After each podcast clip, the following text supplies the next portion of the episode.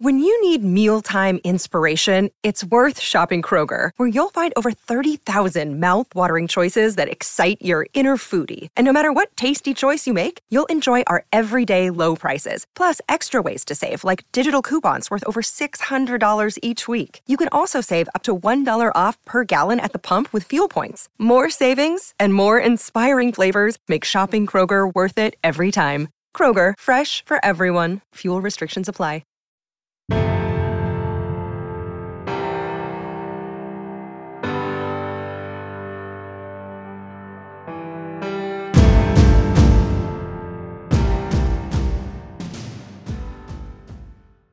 Coaches lay down the groundwork at the beginning of spring ball, at the beginning of fall camp, but then we pass it on to our leaders of the defense, and they hold those young guys accountable. And when they see those All Americans, All Region type players holding themselves accountable and holding their teammates accountable, that's when you can be elite and that's when you can be great. When you're a player led unit, your player led program. As you wrap up a season, evaluation and analysis play a crucial role in identifying both the strengths and weaknesses of your offense and defense.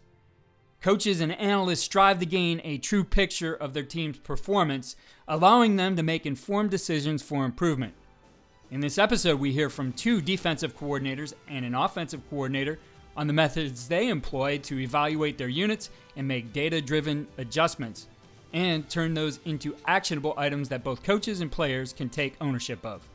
We are joined by Heidelberg University defensive coordinator Branden Jakubcin, defending D3 national champion defensive coordinator from North Central College Shane Dierking, and Fayetteville High School offensive coordinator Jay Wilkinson. What you see on tape is a direct reflection of what you teach and how you teach. Video is important, but if you don't teach well, you're not going to like what you see on your video. First Down Playbook has been helping coaches teach better for 13 years. It allows you to present installs, playbooks, and practice cards in half the time with NFL quality. Coaching tools like video pairing, a player app, practice schedules, and wristband sheets have made First Down Playbook a program management system with everything in one place. If you're in a position of leadership with your football program, receive a free one week look at First Down Playbook. Call them at 512 814 6158 or visit them on their website or social media.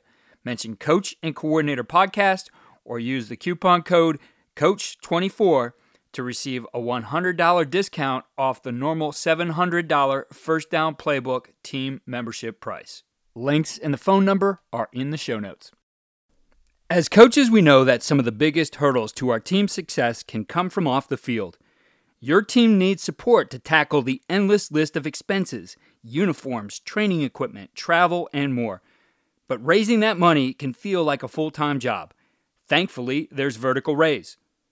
Vertical Raise is the premier online fundraising platform using innovative technology to create the easiest and most efficient system available. Raise more money in less time with a local fundraising coach who works with your team every step of the way to customize the ideal fundraiser. With options for online donations, digital discount cards, premium product sales, and even spirit shops, Vertical Raise has top of the line solutions for every fundraising style. To find out more, visit verticalraise.com and we'll get you connected with an exclusive offer on your first fundraiser.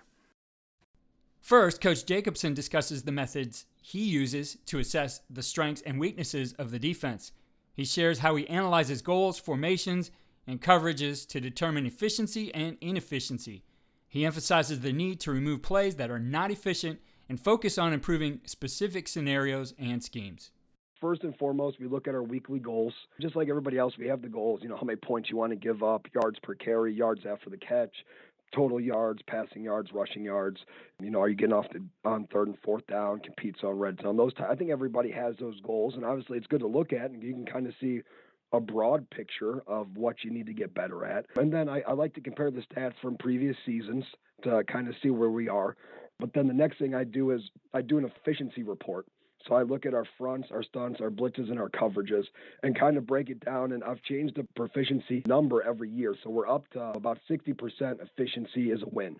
So how do I figure out the efficiencies? Is it's pretty easy on the Hudl. I just made a column that says efficiency and I put a yes or a no in it. And then at the end of the year, I can see how many yeses we have, how many nos, and do the math and get the percentages. So on first down, we want to give up three or less yards. A win is three or less yards. A win on second down is giving up half. A win on third down is a stop. A win on a fourth down is a stop. And then we also look at big plays, and big plays is any play over 20 yards. So those are our efficiencies we look at, and then look at every front stunt blitz or coverage. And obviously, you're going to see some you're great at, and you're like, okay, we're great at this. We run these the most. That's a great job coaching out of us. But then you're going to see some like, man, we ran that 40 times and we were only 37% efficient. Why is that? Was it because I just called a bad play at the wrong time? Is it because their guy made a great play or they had a great play call offensively? Or is it because bad technique or maybe a bad individual position play? And if it's that, then we got to figure out maybe we're coaching it wrong, maybe we're teaching it wrong, or maybe it's just something that as a defense we're not very good at and we should probably just not call it. When you look at those things, obviously some patterns start to develop. Let's say it's it's the calls, right? Wrong call, wrong time. How do you go about, I guess, correcting that? You know, especially if that was something on you, and making sure, hey, we get around the next season. Uh, this is a situation I'm going to be better. And I mean, you know, as coaches, we got to find ways to get our reps too. We don't have, you know, all the reps that the players have, but certainly we have to improve and we have to put that into our mind and, and get better at those things. Yeah, I mean, just one example that popped in my head when you were talking is we have a, a blitz to formation call quite frankly, it stinks versus 12 personnel. And it took us a year to realize what the problem was. And it was, you know, we had a three by one call, we had a two by two call. And whenever there was a tight end or a fullback or a tight end in a wing or two tight ends, we had an open gap. And, you know, you could sit there and say, oh, well, this person's going to win his one on one matchup. We'll be fine. You know, or if they pass it, we're going to win. But if they run it, let's hope they don't run it. You know, and so it got to the point like, okay, well let's uh let's change the backside blitz to something that we can cover all the gaps because that's really what it came down to was they gave us more gaps and we didn't have enough people on that side of the ball to fill those gaps. So now it became a blitz that we think can cover field and boundary where it's something that us as coaches feel confident calling it to all the personnels, not just 10 or 11 now. Coach Dierking also emphasizes the importance of postseason analysis to evaluate the strengths and weaknesses of the defense. He focuses on run and pass efficiency, formations, and coverage variations. He also highlights the significance of fundamentals and finish with senior leaders holding teammates accountable to maintain high standards. Postseason analysis is extremely important. Like those goals, I talked about those 12 goals, but we're going to break it down even more, right? So for our run game, right, we've got to make sure front formation, the run schemes that we got out of that front formation, and then efficiency, run efficiency. Was it 2.5 or less, which we call efficient? Was it 2.6 or more, which is inefficient? Same thing with the pass game, looking at formations and then our coverage variations right, to those formations. We use 6.0. If it's above 6.0, yards per pass attempt. It was inefficient. If it was under six, then it was efficient. And then really taking those inefficient stats, putting them in a playlist and watching them as a staff and seeing how can we improve right, in this specific scenario, right? With this specific front, this specific run scheme, right? How can we teach it better to our guys in order to make sure that it, it is efficient this next spring ball into the summer and then into fall camp. And, and that's something just being very self critical. And if we're not good at it at all, take it out. Even if you like it a ton as a defensive coordinator, doesn't matter.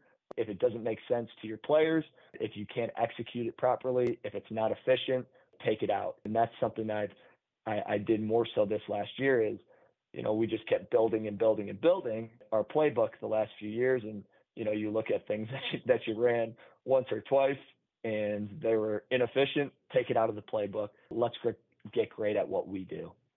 I know for you, and especially in your national championship run, you mentioned that fundamentals and finish were the big things. So, as you back away from the season, how are you evaluating those two things and making sure that you guys are getting better in those areas as well? Yeah, I think our effort, right, with pursuit, um, that's something that, you know, we talk about day one. We do pursuit drill every single spring ball, every single fall camp, day one, right? We do it twice, and we really set the groundwork for, hey, this is our standard. And then from there, we grade our guys for loaves. But we've gotten to a point where now our senior leaders or fifth year senior leaders, they're the ones who count the loaves and they're the ones who have extra work for the defense after practice based off the number of loaves. And I think, you know, when it's coming from your leaders, it's coming from your captains, and it's not just coming from the coaching staff, that's when you truly can be elite. You can be good if you've got good coaches that are holding players to the standard. But if the young guys aren't seeing your fifth year seniors, your seniors, your captains, if they don't see those guys holding them accountable, you're going to be okay. You're going to be average. You're going to win some football games, right? If you've got a great staff. But that's really what we've done is the coaches lay down the groundwork at the beginning of spring ball, at the beginning of fall camp, but then we pass it on to our leaders of the defense and they hold those young guys accountable. And when they see those all Americans, all region type players holding themselves accountable and holding their teammates accountable, that's when you can be elite and that's when you can be great. When you're a player led unit, you're player led program. I've always been interested in the use of technology to make our jobs more effective. So I'm excited to continue sharing modern football technology with you here on the podcast. This innovative system leverages tendencies to improve self scouting, game planning, and in game decision making at the speed of the game. Modern football stands out because it's a battle tested platform used by teams at all levels, like four time national champion Bishop Gorman, the five time California state champion Folsom Bulldogs, six time Texas state champion Lake Travis, Cal football, and the CFL's Grey Cup champions, the Montreal Alouettes. So book a demo today to see why these teams trust modern football technology. Visit www www.teammofo.com slash demo and mention Coach and Coordinator Podcast or use the coupon code CC10 to receive 10% off your first year. We finish on the offensive side with Coach Wilkinson. He discusses the use of a quality control spreadsheet to analyze offensive plays and identify areas for improvement. They break down the efficiency, explosiveness, and negative plays of different categories and field positions. This analysis helps guide their off-season studies and informs the selection of plays for future seasons. So we have kind of a quality control spreadsheet that, you know, spans multiple tabs. And so we kind of do a breakdown of, again, uh, the efficiency, explosive, negative plays, but kind of at end of the year. So the first tab will basically have our opponents, how many plays we ran, how many possessions, how many turnovers, and it's just kind of a general – stat page, but then at the end of it, it's got those number of explosive plays, efficient plays, and negative plays. And so, you know, what that does is that kind of I can kind of get a glimpse into our total season. You know, as we go through opponent by opponent, like weeks that we were really explosive, weeks that we weren't, and so kind of identify what those reasons were. Maybe it wasn't a good game plan. Maybe a player was injured. Maybe it was just the defense was a lot better. And then as we break it down from there, we go into specific categories. So we have play categories.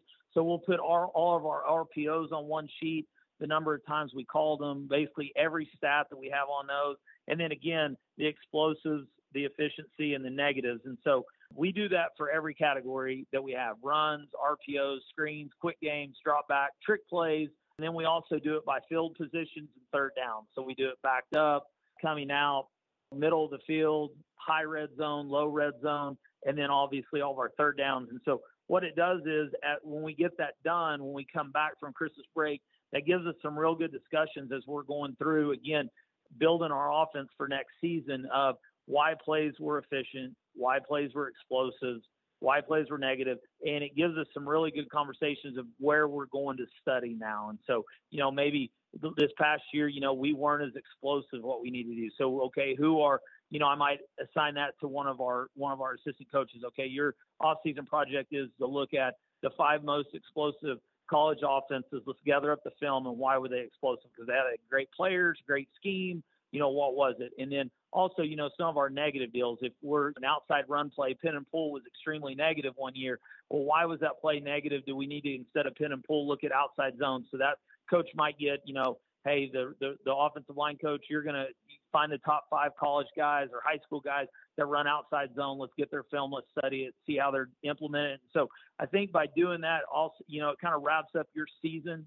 Kind of gives you an idea of areas that you need to focus on and improve. But then it also now when you go into those off-season studies, it kind of gives you a reason why you're studying. You're not just saying, okay, I'm just studying Tennessee because it's Tennessee. I'm studying Tennessee because you know they have one of the highest points plays per game in college football. And so let's look at why that is. And so it just kind of gives you a, a framework to go into the off season with your coaches.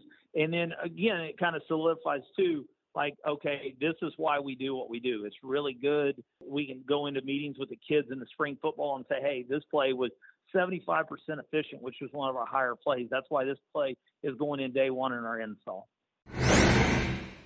Getting a true picture of an offense's or defense's strengths and weaknesses is a multifaceted process that involves statistical analysis, tactical evaluation, and emphasis on fundamentals. By utilizing these methods, you can gain valuable insights into your unit's performance and can make data driven decisions for improvement. This comprehensive approach allows you to identify patterns, adjust tactics, and foster a culture of accountability. As the offseason progresses, these evaluations lay the groundwork for refining strategies, studying successful offenses or defenses, and focusing on areas that require improvement. With a well informed evaluation process, you can lead your units to even greater success in the seasons to come. Keep tuning in through November for tips on winning in the postseason and methods for postseason wrap up. Sign up for our weekly tip sheet at coachingcoordinator.com to get a summary of the best ideas from each week.